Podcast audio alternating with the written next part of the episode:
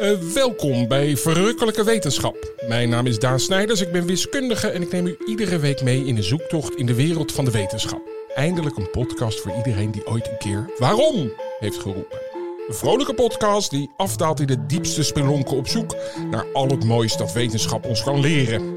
Iedere week hebben we één vraag en één gast die ons hopelijk een stapje dichter bij de ultieme waarheid brengt. Vraag van vandaag: wat wordt door ons DNA bepaald?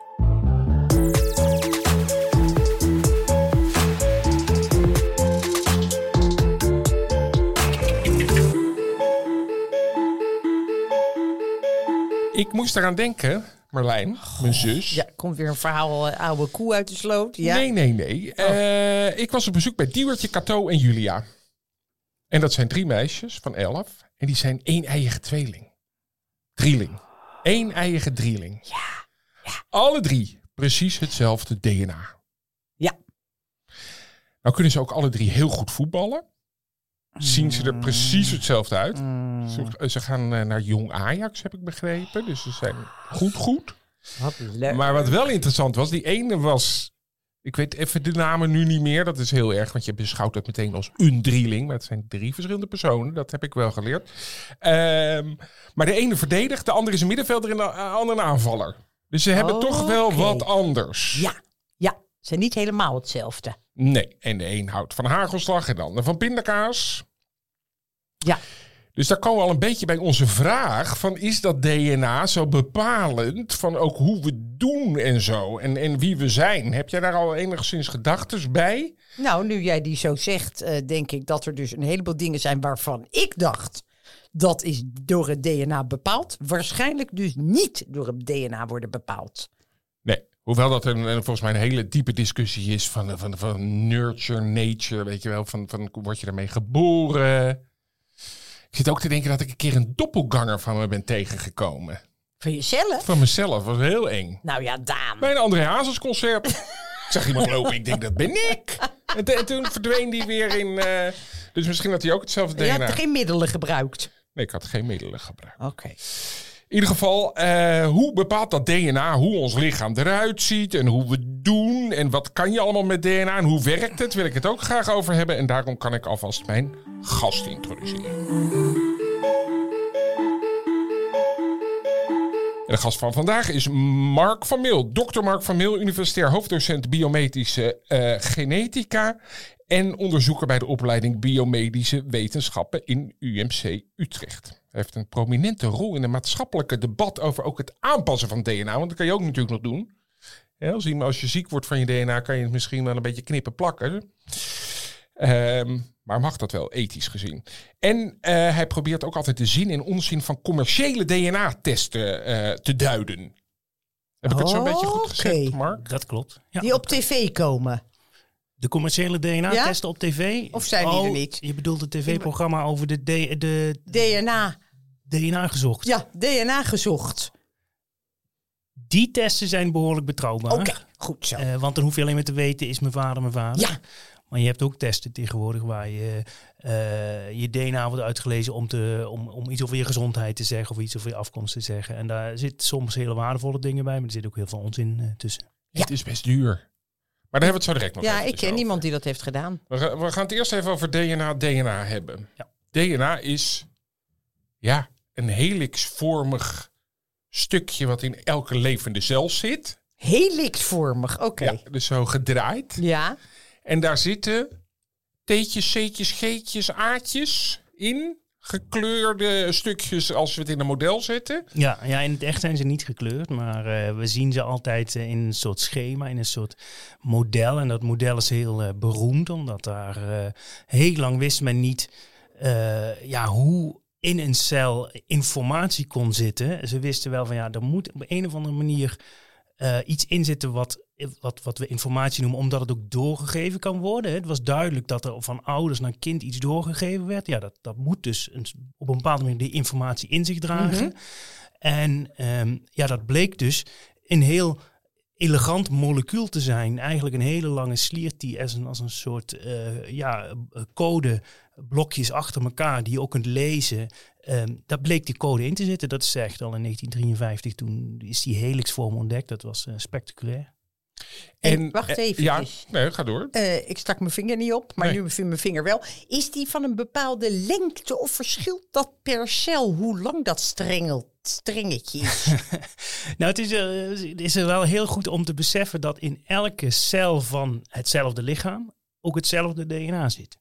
Dus die, die, die streng is, is, is in elke cel even lang. Maar sterker nog, in alle menselijke cellen, van, eh, of je nou van jou of vandaan of van wie dan ook, is het DNA even lang.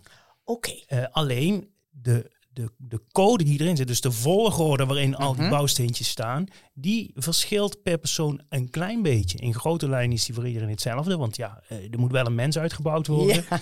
Ja. Maar eh, de nuances, de kleine verschillen die maken dat jij jij bent en dat jij bent. En tussen mannen en vrouwen zit er natuurlijk wel een verschil in. Ik weet niet of je dat weet, maar de mannen hebben eh, een, s- een, een, een, X-chromosoom en een Y-chromosoom, zoals we dat noemen. En de vrouwen hebben twee X-chromosomen. Ja. Nou, die, het woord chromosoom, dat is een woord wat staat voor een, een, een sliertje DNA. Nou, in elke cel zitten er ehm, twee keer 23. Je hebt 23 van je vader gekregen, 23 van je moeder gekregen.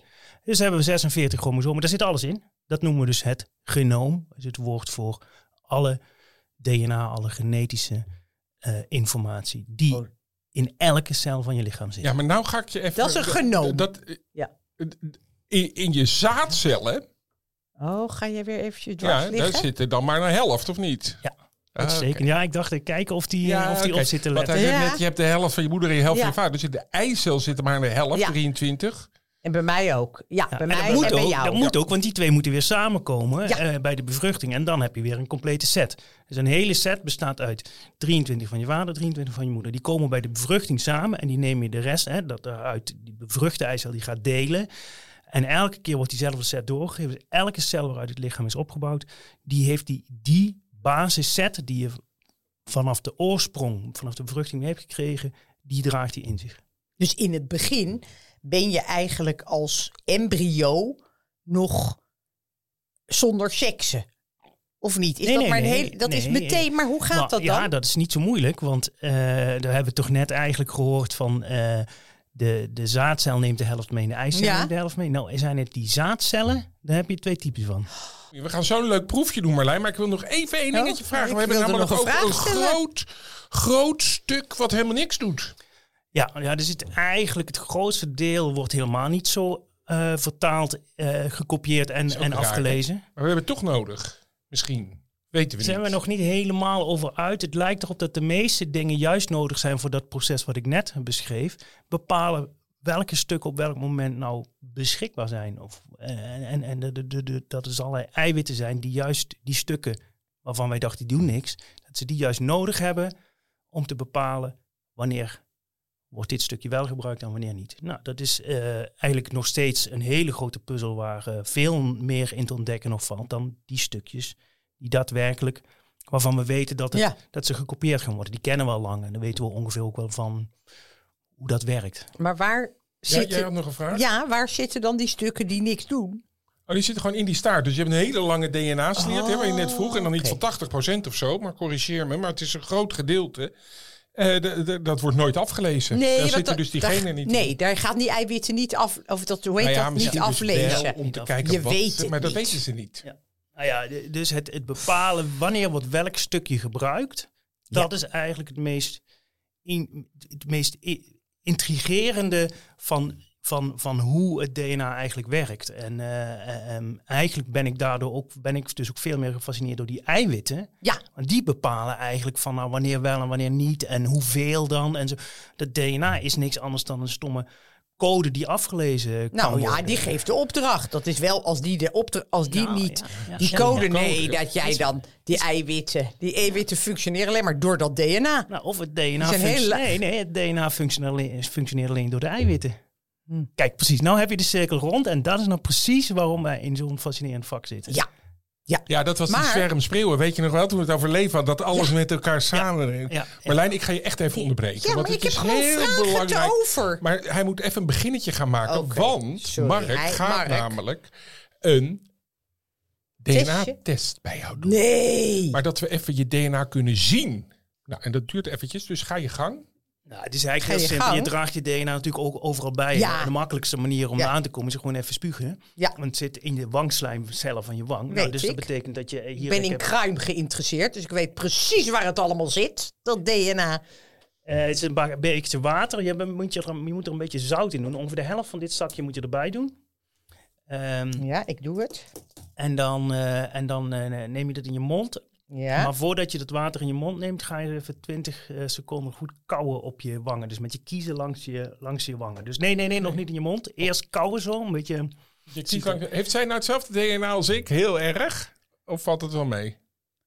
Het ligt een beetje aan wat je hetzelfde noemt. Jullie zijn broer en zus, dus jullie zullen veel overeenkomsten vertonen. Meer dan jij, jij en ik. Ook al is zij eh, een vrouw en jij een man en ik ook een man. Eh, Nee, dat is ook interessant. Ja. maar Ja, maar we hebben papa en mama.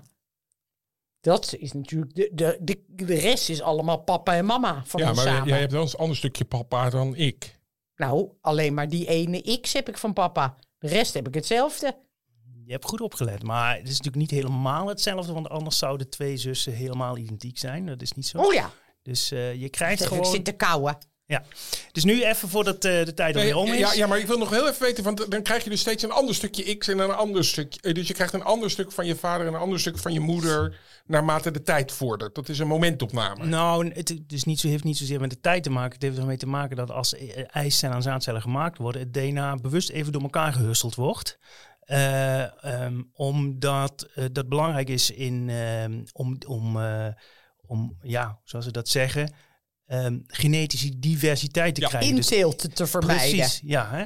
Dus, dus dat je, dat je eh, als je het allemaal hetzelfde bent, dan is het heel makkelijk als er iets eh, gebeurt, is de hele soort weg. Dus dat DNA, dat wordt eigenlijk een beetje door elkaar gehusseld om te zorgen dat we allemaal net iets anders Ook zijn. weer wat geleerd. Nou, eh, sorry, ik onderbrak je. We zijn Ik met heb die test. geknaagd. Ja, Ja, nu even wat water in je mond en dan goed spoelen.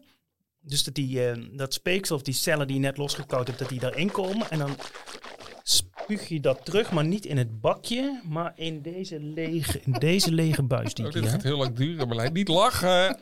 Oh, ze zit met de mond vol. Niet op drinken ook. Het is hartstikke giftig, hè? Ze heeft het nu Hartstikke meer giftig. of meer. Het is helemaal- Hartstikke Gewoon giftig water. samen. Het is helemaal niet het het giftig. ziet Het is er niet water met zout. Nee, eh, er zit dus, eh, die, je cellen van die wang die zitten daar nu in. Die zijn al een beetje, een beetje ehm, Het is al dikkig en een beetje... Nou, het is niet heel doorschijnend. nee, je moet er een paar druppeltjes eh, van dit afwasmiddel bij doen. En dat is eh, die zeepachtige stoffen die erin zitten, die maken dat je cel, cellen eh, kapot gaan. Moet dat met een pipetje? Ja, met dat pipetje. Dus we hebben nu water, zout, een beetje spuug van mijn zus. Ja, en een beetje zeep. Een beetje zeep. Gewoon een klein. Heerlijk, me een Dit soort kan je allemaal, twee, allemaal thuis doen. Ja, goed. En nu dop, goed hoor. dop erop. Hier. Ja, dop erop en dan even eh, een beetje zwenken. Niet, om, niet schudden, dat je het helemaal eh, gaat schuimen, maar gewoon een beetje zwenken. Ja, goed. Je Ja, goed? Ja? uitstekend. Zwenken. Ja, ook een keer op de kop en weer terug. Een beetje zo Oh. voorzichtig. Ja, Breek ik anders met DNA?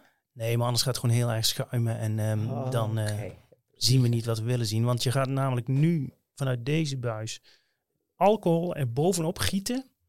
Zodanig dat de alcohol bovenop blijft drijven.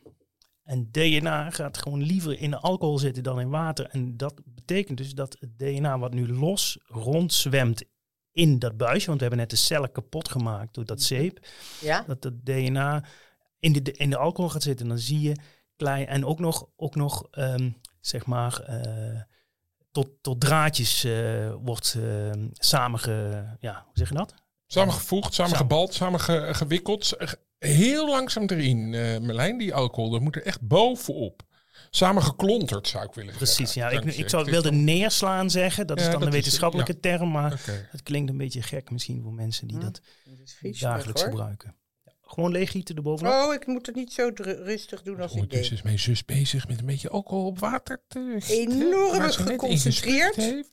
En als het goed is, dan zie je daar wat samengeklonterde draadjes bovenin. Ja, in het bovenste stuk zie je wat, wat sliertjes. Het is echt niet veel, want je hebt maar een paar... ehm, Zie je wat? Ja, ik zie volgens mij hier links een sliertje. Iets wittigs. wittig, precies, wittige sliertjes. Dat Kijk klopt, maar even Dat is daar. je DNA, Merlijn. Joehoe, dat ga ik meenemen. Met Nee, je hebt het DNA. altijd Ja. bij je, lieverd. Ja, weet ik, maar niet op sterk water. Nee, dat is waar. Je weet nooit. Altijd Als je ergens van beschuldigd Oh ja, dat, dat- nog DNA. even, want je hebt ook dat boek. Laten we het een beetje rommelig houden vandaag. Eh, je hebt ook dat boek bij je. Dat is jouw DNA, hè, Mark? Ja, dit is niet het eh, boek, dit is het eh, doosje wat ik eh, heb, eigenlijk heb aangeschaft. Dat krijg je dan gewoon via de brievenbussen toegestuurd. En daar zitten eigenlijk dezelfde dingen in die ik nu heb laten zien. Een, eh, een, een schapertje om wat van je eigen DNA in een buisje te doen. En dat stuur je dan terug, gewoon via de post. En eh, dan gaan zij die DNA-analyse doen. En even later krijg je gewoon via je telefoon op een app een berichtje van eh, de uitslag is er. En dan, eh, ja, dan kun je dus je, je, je eigen DNA, ehm, eh, d- ja, laten we zeggen. De hele code. Nee, ja, je krijgt wel ehm, de ruwe data als je dat wil. Maar ja, daar heb je helemaal niks aan. Dat, eh, dat- Nee, maar dan staat er gewoon. ACD, TC, CD, G. Het Wat? zijn drie letters, dacht ik. Vier. Vier. Eh, maar wat ze ook doen is een interpretatie van ja, wat zegt dat DNA nou? En ik, ben, ik heb er eentje gedaan en daar ben ik speciaal geïnteresseerd natuurlijk in ehm, eh, ge- eh, ziektes. Want ik ben biomedicus en wij houden ons bezig met gezond en ziek. Mhm. Ehm, en wat ze dan zeggen te kunnen doen, is over een heel aantal ehm, veel voorkomende ziektes ehm, zeggen of jouw kans hoger of lager is om die te krijgen dan de gemiddelde. En dat persoon. wilde jij weten. Nou, ik heb Oei, het oei, gedaan om, Nou. uit naam van de wetenschap. Ik heb mezelf maar. eh, Nou, dat hoef ik nooit te weten. Maar, maar nog heel even, dan is er dus een bepaalde lettercombinatie waarvan ze weten, oeh, dit geeft vaak kanker. Of dit geeft Dat vaak... zeggen ze. Nou ja, dat is wel bewezen toch ook? Dat is niet een gok van een arts? Of... Ik ben daar dus een beetje Ja. kritisch op, omdat we nu op een, op een, op een wat mij betreft, een cent- belangrijk punt over DNA eh, komen. En, en, en, en de meeste veel voorkomende ziektes, die worden niet bepaald door je DNA of je die krijgt of niet. En die worden bepaald door vooral hoe je leeft, wat je meemaakt. hè, de, laten we zeggen, diabetes type 2, de suikerziekte. Weten we van, nou, als je eh, veel overgewicht hebt en je leeft ongezond, dan is de kans dat als jij eh, tegen de 60 loopt, dan eh, dat je Ja. eh, suikerziekte krijgt. Ehm, dan zeggen eh, deze, deze, deze test zegt dan, nou, los van hoe je leeft, gaan we bepalen of jouw DNA je daar nog die kans wat verhoogt of wat verlaagt. Oh, daar begonnen we mee. Wat, wat is nou leven en wat is nou aangeboren? Ja. En in dit geval ehm, eh, doen ze alsof dat DNA heel erg bepalend is. Of die kans op, op suikerziekte echt heel, heel erg afhangt van je DNA. Ja. Maar dat is helemaal niet zo. Nee. Die DNA is daar maar een hele kleine factor in. En ik eh, betoog dus ook dat voor dat soort veel voorkomende ziektes... voor de meeste mensen er eigenlijk nauwelijks iets, te, ehm, eh, iets interessants te halen is uit het DNA. Dan zeg je, ja, waar hebben we het dan eigenlijk over? Want dat DNA vertelt ons dan toch eigenlijk toch niet wat je zou willen weten. Misschien zou kunnen zijn dat je Nou ja, denkt, ik ja, heb wat een, hele goede vriendin diens moeder had borstkanker, Ja, wat daar- enorm erfelijk was. En die is daar meteen op getest om Kijk. dat te kunnen ontzenuwen. En volgens mij is dat wel één op één. Precies, dan zitten we dus precies op het Ja. punt. Want er zijn dus een aantal ziektes, en dat dan worden erfelijke ziektes, Ja. die wel degelijk heel erg door je DNA bepaald worden. Dus, dus je moet eigenlijk snappen dat er een groep ziektes is die ehm, eh, gelukkig heel weinig voorkomen. Eh, relatief dan, hè, natuurlijk, erfelijke borstkanker komt best veel voor, maar relatief in de bevolking komt het weinig voor. Ehm, en, en die groep ziektes, ja, die worden dus wel heel erg door het DNA bepaald. En dan is een test dus heel informatief en eh, kan heel erg bepalend zijn, ook heel erg levensveranderend zijn. En Mhm. zelfs de vraag oproepen, wil je dat eigenlijk wel weten of niet? Ja. Hè, eh, dus als jij eh, bepaalde, er zijn zelfs ziektes waarvan je weet, ja, als ik mijn DNA laat testen en ik heb die fout, ja, dan weet ik gewoon zeker dat ik op mijn, op mijn 40ste, eh, ergens tussen mijn 30ste en 40ste een keer die ziekte krijg en dat ik eraan dood ga en er is niks tegen te doen. Ja. Ja, dan dat, dat, soort, en dat soort ziektes, hè, die, die we dus eigenlijk in populaire termen de, de, de erfelijke, groep erfelijke ziektes noemen, ja, daar is een DNA-test super ehm, eh, informatief voor. Ja. En ik zal niet zeggen, die, ik, dan is het natuurlijk nog steeds een keuze of je die wil doen of niet. Ehm, en daar ontstaat dus veel verwarring. Dat mensen dus eh, snel al denken van, oh ja, eh, heel veel ziektes worden door je... Nou, ik zeggen, als ik mijn Als ik mijn DNA laat onderzoeken, dan kan ik, krijg ik misschien wel een antwoord op de vragen die ik wil. Namelijk één, ben ik gezond? En twee, blijf ik gezond? Ja, en hoe oud word Ja. ik ook? Hoe En hoe oud- en hoe word oud word ik, ja. Dat, is Ja. ook wel, dat kan je natuurlijk niet uit je DNA Nee, krijgen. Maar nee. Eh, en Nee, als, je via je ik. DNA, eh, als je via je DNA wel antwoord op die vraag krijgt, dan is er meestal iets heel ernstigs. antwoord. Ja. En jij had allemaal goed nieuws, Mark, voor de luisteraars. Ja, ja, ja. Ik heb, ik heb eh, heel goed nieuws. Ik zal even met jullie delen wat voor nieuws ik zo had. Ik, Ik, kijk eh, nog even naar mijn DNA. Dat is leuk hoor. Ja, het toch? is echt en heel iedereen goed kan het doen. Een beetje ook. Zie Oh ja, je? het wordt steeds meer ook, Zie je? lieverd. Heel duidelijk, dat Ja. stuk eronder. Heb jij het al gezien, Mark? Mijn DNA. Ik heb, nee, ik heb jouw DNA. Ja, ik Nou. zie het nu op afstand dat het een Ja. het is beetje... heel ja, eh, ja, ja, ja. Het is dus veelvuldig aanwezig. water, zeep, beetje En alcohol, alcohol. erop. Ja, ja, ja. Nou, kijk, ik heb. ehm, ehm, eh, de, mijn kans op longkanker is 1,1 keer verhoogd. Dus we moeten ook nog een beetje goed met getallen Nou ja, om kunnen gaan om zoiets te Eh, doen. jij, hebt, jij, 10%. jij hebt toch helemaal niet gemeld of je wel of niet rookt? Of dat je bij je Tata Steel om de hoek woont? Nu hebben we het. eh zit hier wel met behoorlijk. eh, nee, maar dit is, precies, Ja. is natuurlijk precies het punt. Ja. Het sta, het- ik, ik- als je doorklikt, zie je. eh, je, je, eh, eh, de gemiddelde kans op longkanker is 7,4%. En ik heb dan 8,1%. Ja. Maar nu komt hij, hè? Er is geen mens op de wereld die een kans van 7% op longkanker heeft. Nee, ja, dat heb ik ook altijd met eh, dat die kinderen dan niet op de groeilijn zaten. En dan moest je naar dat, eh, dat eh, bureau Die toe. curve. Die curve. En dan, oh ja, ze zitten niet precies op. Nee, dat is een gemiddelde. en da- daar hoor je. maar Tom Cruise is Maar dat dit ook is, zo nogal, dit is nogal een extreem gemiddelde, want let op. Eh, ik zei dus niemand heeft een kans van 7% op longkanker. Nee. Of je rookt en dan heb je 20% kans op longkanker. Of je rookt niet en dan heb je 2% kans Ja. op longkanker. Ja, en het gemiddelde is 7. Ja, nogal wie dus. Maar ja, de gemiddelde mens heeft ook één borst en één bal. Maar daar hebben we niks aan, die informatie, toch? Het is wel een Nee, goeie. Mark- Het is een mooie quote. Hey, maar, maar hoezo? Eén eh, maar, maar is er dan bal. iets in je DNA wat er wat over kan zeggen? Of is het helemaal bedacht? Eh, longkanker is. ehm, ik weet niet of er misschien heel uitzonderlijke vormen zijn waarin een hele grote erfelijke component is. Maar over het algemeen is eh, eh, de vormen van kanker waar, we, waar, waar erfelijkheid echt een grote rol in speelt. eh, die, die kennen we wel. En, en de borstkanker is de, de, de meest bekende daarvan. Ja. Ehm, en dat is daarmee ook meteen een moeilijk, ehm, eh, een moeilijk voorbeeld. Want de meeste vormen van borstkanker die zijn weer niet via zo'n erfelijke vorm. Eh, daar speelt DNA helemaal niet zo'n belangrijke rol. Nee. En dus dat is best wel ingewikkeld om uit te leggen aan mensen.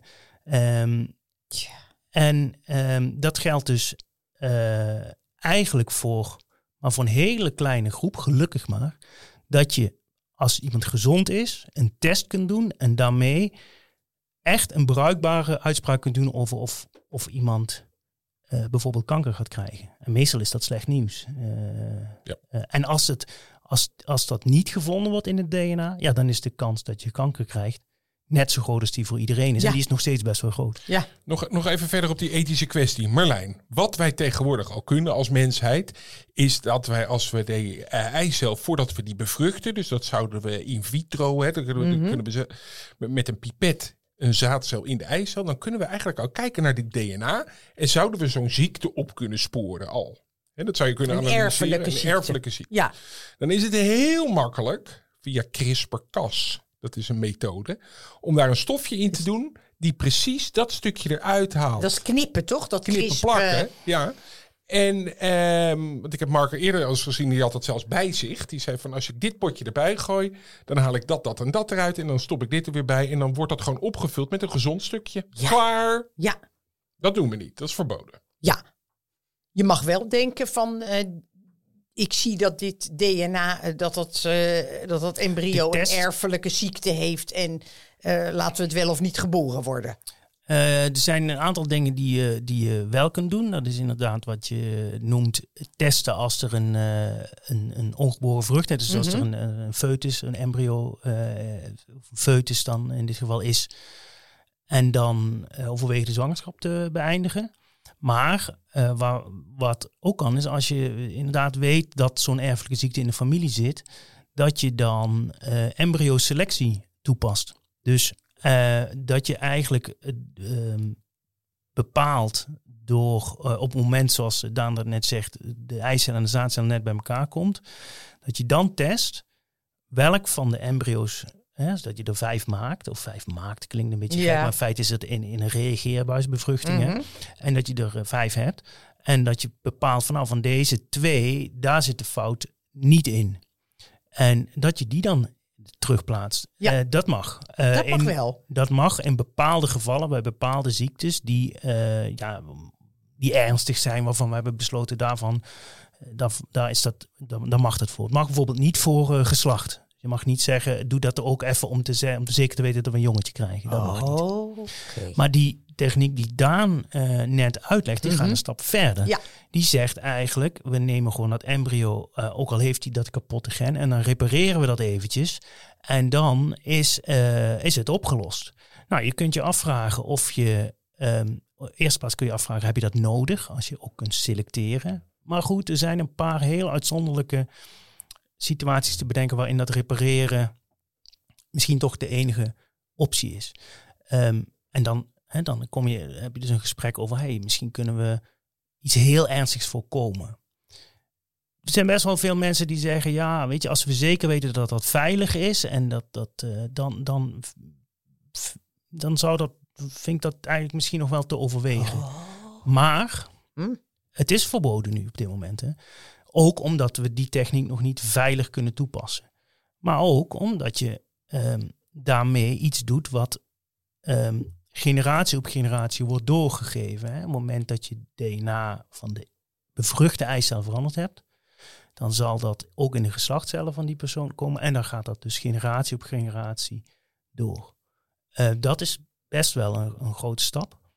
Ehm, en de andere, wat je veel hoort als we praten met mensen over dit onderwerp, is dat mensen zeggen: ja, maar dan kun je misschien ook wel dingen veranderen Ja, die helemaal niet zo ernstig zijn. Dan hebben we het niet over ernstige ziekte, maar misschien een verbetering. Iets wat je een beetje meer spierkracht of iets. Eh, en daar is, is ook wel begrijpelijk eh, heel veel weerstand eh, tegen. En ja, de vraag is dan: ehm, z- zeg je dan, we houden het zo niet, we verbieden die techniek helemaal, dat gaan we gewoon nooit doen. Of komen er toepassingen waarvan zeggen, ja, maar die vinden we toch zo waardevol dat we die wel mogelijk willen maken. Nou, dat is wel iets wat in de komende tien jaar, eh, nou ja, gesprek, gesprekstof moet blijven, want die techniek ontwikkelt zich eh, verder. We kunnen het nu al. Dus, nou ja, dat zijn interessante dingen van ons vak. Ja, ik vind die maakbaarheid, word ik altijd een beetje onrustig van. Ja, want jij zit daar meteen van, oh, iedereen wil een leuk eh, jongetje Nee, met ik heb helemaal ogen, niet angst van de, dat soort mengelen en Ja. in Duitsland Dus, gevallen Amerikaanse toestand. mengelen, ja. as usual.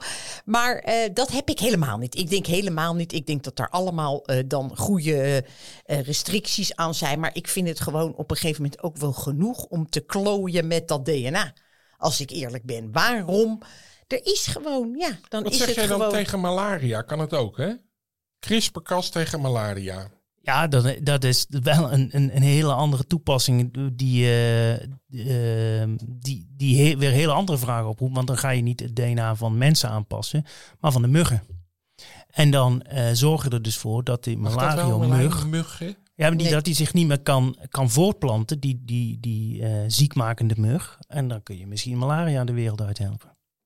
Ja. Ja, nee, ik ben, ik ben heel erg eh, eh, eh, ouderwets. Ik heb, denk dat alles een doel heeft, ook malaria. Maar het is wel mooi dat je, hè, stel dat je dat wil, de- dat CRISPR-Cas, dat je, dat je bijvoorbeeld een ziekte dus uit, uit die Ja. cel wil halen, dan moet je bij de eerste oercel zijn. Want daarna zit dit in, eh, als je het bij jou nu gaat doen, dat heeft geen zin meer. Want het zit in elke cel, zit dat stukje DNA. Dan moet ik al miljarden dingen aan gaan passen.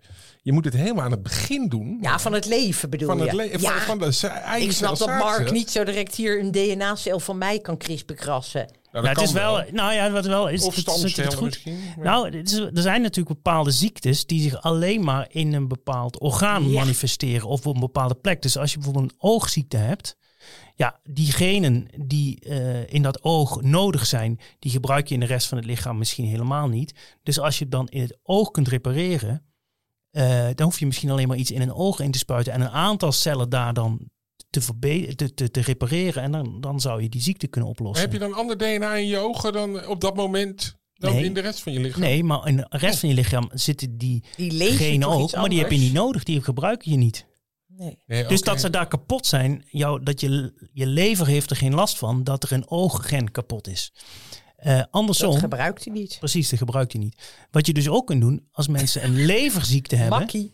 Ja, een leverziekte hebben, er zijn dus bepaalde eiwitten nodig in die lever. Die gebruik je alleen maar in de, in de lever. Eh, de rest van je lichaam doet dat gen het ook niet, maar wordt toch niet gebruikt.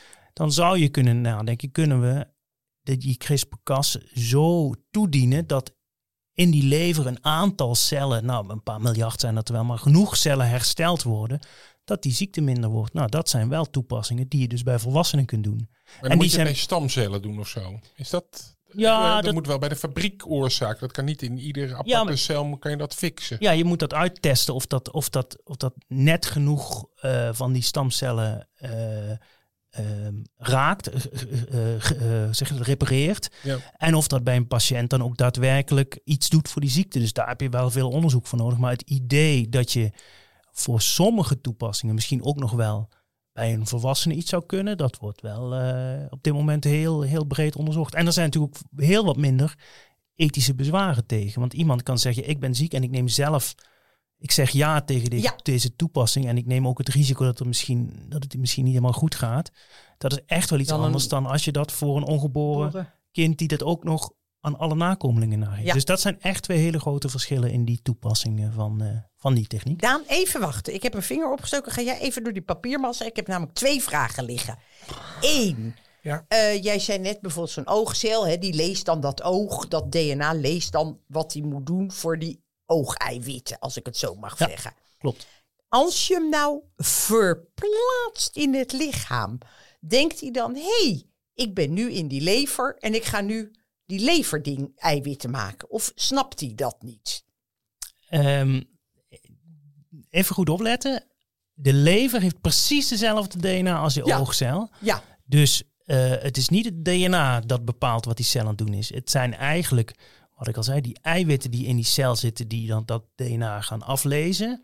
Die, eh, en als je wat van die eiwitten zou transplanteren of zou, zou een cel kunstmatig zou aanzetten tot het maken van dat type eiwitten die dat DNA aanzetten, dan is het wel degelijk zo dat die cellen ehm, andere dingen gaan doen. En eh, nou moet ik eerlijk zeggen dat dat een van de grote problemen bij, bij kankercellen is. Die eh, schakelen ook eiwitten, of daardoor, daar zijn eiwitten in aangeschakeld die eigenlijk uit hadden moeten staan. En die dus die cellen bijvoorbeeld laten delen terwijl ze het helemaal niet moeten doen. Ehm, En je ziet het ook ehm, eh, bij, bij laboratoriumexperimenten hebben ze bij heel veel eh, type cellen die je dan kunt kweken, niet een heel, eh, een heel eh, mens of een heel dier, maar cellen in een, in een, in een schaaltje. Mhm. Zijn dat heel veel het zijn dat experimenten waar we heel erg in geïnteresseerd zijn, dat je dan beter snapt hoe dat DNA gebruikt wordt. Ik moet heel erg aan een muis met een oor op zijn rug denken. ja. Ja, nou ja, dat is wel een goeie. Behalve dat dat eigenlijk Heel een beetje een, dat je daar eigenlijk een beetje gefopt bent, want dat oor is er kunstmatig opge. Oh, ik dacht dat dat erin Dat is niet zomaar gegroeid. Nee, maar we moeten maar- ook nog een keertje daar over dat begin Ja. hebben. Want dan krijgen dus al die cellen de opdracht. Jij wordt een oog, Ja. jij wordt een been. Jij wordt, dat is Ja. toch ook ongelooflijk? Ja, en, maar Ja, wat je dus wel, er zijn dus wel experimenten met, met eh, die zijn ook al best oud zelfs, met, met, met vliegen die op de plek waar een vleugel moest komen, dat daar een poot uit groeit. En dat allemaal omdat de verkeerde genen aangezet zijn. En dat soort experimenten, ja, het was een fruitvliegje. Hè? Dus het is Nee, niet dat je maar denkt van... een levend Dat wezen. is gewoon normaal. Zo. Ja. Hey, Maar nee, Marlijn, nee, nee, laatste nee, vraag. nee, ho, ik had Ja. nog een vraag. Eh, nee, ja, ik blijf nog, eh, nog drie uur napraten. Nee, ik vroeg me af dat crisp, hè, wat je net zei, dat stukje eruit knippen. Ja. Jij zegt dat werkt. Maar het is verboden. Dus waar hebben mensen dat geprobeerd? En is dat geprobeerd bij een ander levend wezen? Het is altijd natuurlijk weer een zielig varken of zoiets wat eraan moet geloven. Is dat ergens... Hebben wij voorbeelden daarvan, dat het echt werkt? Ja, er zijn genoeg manieren om die techniek te testen eh, op een, ethisch verantwoorde manier. En ook een manier die eh, op, op sommige manieren, of op die, die helemaal nauwelijks vragen opnoemt, je, eh, oproept. Je kunt bijvoorbeeld cellen kweken in een bakje, zoals ik al eh, zei. En ja, die, die cellen die zijn ooit eh, afkomstig geweest van bijvoorbeeld een... nou, het kan tumorweefsel zijn wat, wat je dan uiteindelijk kunt blijven gebruiken in het laboratorium. Oh. Ehm, maar het kan ook bij, bij proefdieren. En ja, proefdieren is altijd wel een. dat wil je zo min mogelijk doen. Maar Mhm. er zijn toch wel experimenten gedaan. Eh, omdat men dacht, ja, we willen toch precies weten hoe dat werkt. En dan gaan we dat toch met muizen doen of met andere eh, dieren. Eh, maar er zijn tegenwoordig heel veel manieren om cellen te kweken los van een, een, een proefdier. En een van de, vind ik een mooi voorbeeld, dat zijn organ, organoïden. Dat zijn eigenlijk niet losse cellen, maar dat zijn een soort mini-orgaantjes. En dus cellen die samen wel een soort, dat zijn die, die, die, die verschillende celtypes bij elkaar, die dan samen een soort mini-darm of een soort eh, mini-lever eh, vormen. Ja. En daarmee kun je heel veel experimenten doen zonder dat iemand daar. Hey, maar in, in moeite mee China hebben ze toch ook eh, wel echt geprobeerd? nou, niet alleen geprobeerd, ook gedaan. Dus in China Oh, is, eh, zijn er twee meisjes geboren. Ehm, het blijft altijd een beetje onduidelijk hoe, dat, hoe het nu met ze gaat of hoe dat precies zit. Maar de onderzoeker die dat gedaan heeft, die is daar ook voor gestraft. gestraft zit nu in de gevangenis. Dus ook in China was het verboden. Maar ja, hij vond dat, dat, dat hij dat experiment toch moest doen. Ehm, en de, echte, ja, de hele wetenschappelijke wereld was, eh, was, was echt woedend. En eh, van, we hadden ook afgesproken dat niet te doen. En eh, ja, ik hoor nu dus ook wel vaak dat mensen zeggen: ja, maar ja, ze doen het toch. wel. Je kunt het wel verbieden, maar het gebeurt toch wel ergens. Ja, dat, dat, dat is Mm. dan het effect van, van zo'n ja. idioot die zoiets. eh, die Maar die had wel een ziekte eh, proberen eruit te halen of zo. hij heeft die meisjes geprobeerd ehm, eh, eh, hun cellen aan te passen dat ze niet meer vattelijk, bevattelijk zijn voor HIV, voor het AIDS-virus. Dus eigenlijk is dat een beetje gek, want die meisjes zouden volledig gezond zijn en hij heeft ze iets extra's meegegeven. Dus eigenlijk heeft hij ze verbeterd in plaats van dat er een, iets heel ernstigs Ja. opgelost is. Dus ik vond ook de toepassing die hij gekozen heeft, eerlijk gezegd, ja, maar ja, bijzonder als we allemaal, allemaal corona-immuun worden, misschien gaan we dan wel in de rij staan. Ah, nou ja, als jij dat... krijgt er helemaal heet Ja, van. je krijgt helemaal... Hey, ik had echt een hele bak leuke weetjes Ja, en daar kom ik gewoon helemaal niet aan toe. Nee, Oh, heel sorry. Ieder mens deelt 99,9% van het DNA met alle andere mensen. Dus het is maar 0,1% wat anders is bij jou dan bij Mark, dan bij Doris, dan bij mij, dan wie dan ook. En wat wil je daarmee zeggen, vraag ik me altijd af. Ik wil daarmee zeggen dat een Heel hele goed, Mark. kleine eh, verandering in die rij dus blijkbaar al zorgt dat elk mens uniek is. Ja, dat ik, ja, dat Ja. betekent ook, wel, wij zijn niet ons DNA. Dus de, de, de complexiteit zit hem niet in het DNA. Eh, als het, als het met, dat, met die kleine verschillen in het DNA tot deze diversiteit aan mensen kan zijn, ja, dan, dan, dan, dan is er meer. Stelt dat- eigenlijk niks voor, dat DNA. Ja, heb dat ik vind nu wel helemaal niet, begrepen. want eigenlijk lijken we hartstikke op elkaar allemaal. Wij Precies. zien die diversiteit. Maar ik ga nog even een stapje verder. Oh. Ja. We delen 85% van ons DNA met een muis. Dus die heeft 85% hetzelfde DNA als wij hebben. Exact dezelfde Ja, eh, ik, ik knik, ik knik. En 40% met de fruitvlieg waar we het net over hadden. Een mensaap. Eh, daar hebben we 98,7%. Maar ook bijvoorbeeld 41% met een banaan. Ja, en dan gaat het gewoon om stofwisseling, groeien, weet je wel, de basisdingen, het opnemen van voedsel. Ja. Hè, dat Ja. soort dingen denken we dan, denk ik het is ook inderdaad als je denkt vanuit de, als je denkt vanuit die, die DNA is eigenlijk de basis van hoe een cel functioneert, dan is het helemaal niet zo gek. Want zijn allemaal die cel van een banaan is niet eens zo heel erg veel anders dan een cel van een mens. De, de basisbouwstenen van het leven, ja, het is helemaal niet zo gek dat die, dat die overal in moeten zitten. Nee, maar het is toch wel veel. Als je dan zegt 41% van een banaan. Ja, is toch best wel... Ja, het ziet er een beetje... Ja, het is toch een beetje gekkig. Voelt gekkig, maar ja, dat... eh, Je gaat er krom, geen van- lopen. nemen. Nee, niet krom lopen. hey, luister even. En dan het leukste, het leukste feitje heb ik dan eh, min of meer geplaatst. Eh, lekker. Namelijk de blauwe ogen.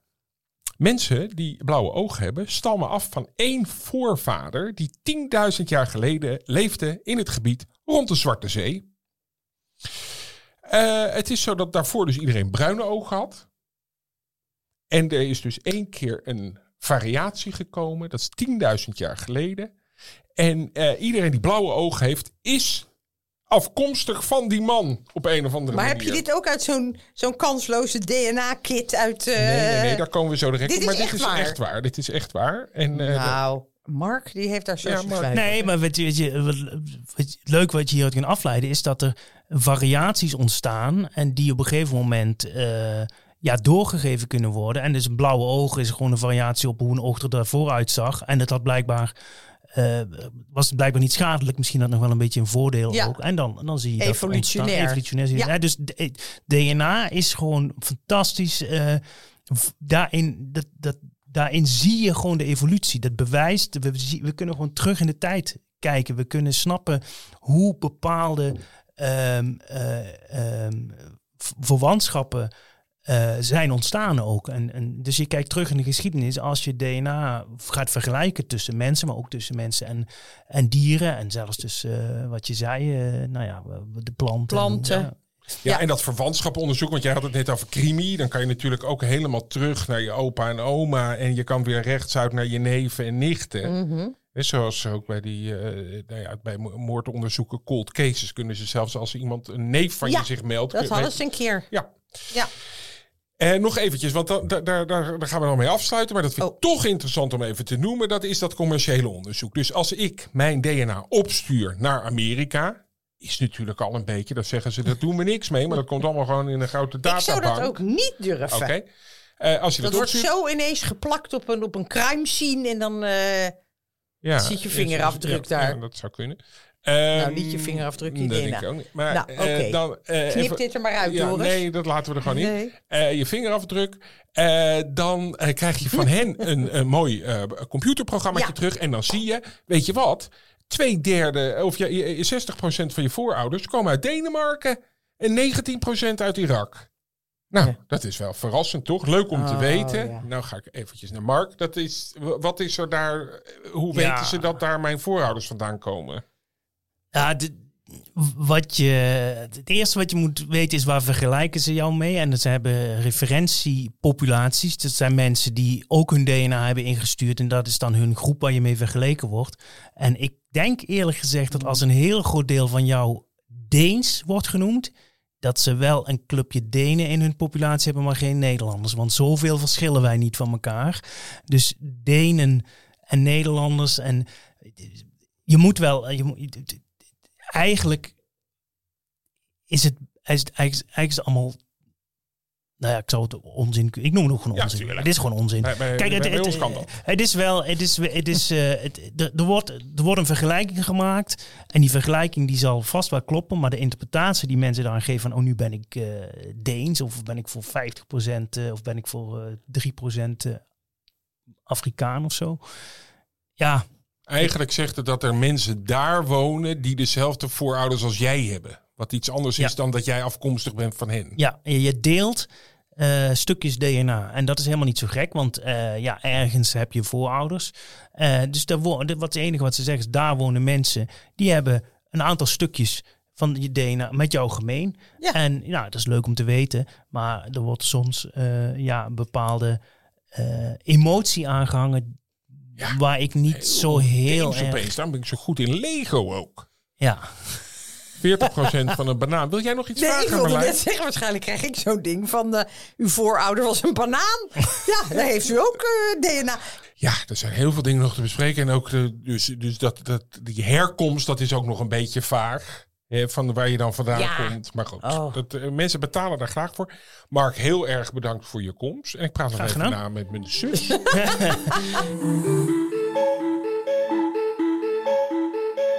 Hey, ik wilde nog heel even met generaties over jou, want dat is wel heel interessant. Jij hebt twee ouders, ja? Ja. En die ouders Papa hebben ook weer ieder twee ouders. Dus dan heb je vier mensen, twee generaties terug. Dus drie Ja. generaties terug had je acht mensen vier, eh, nodig om jou te maken. Ja, Vijf generaties waren al 16.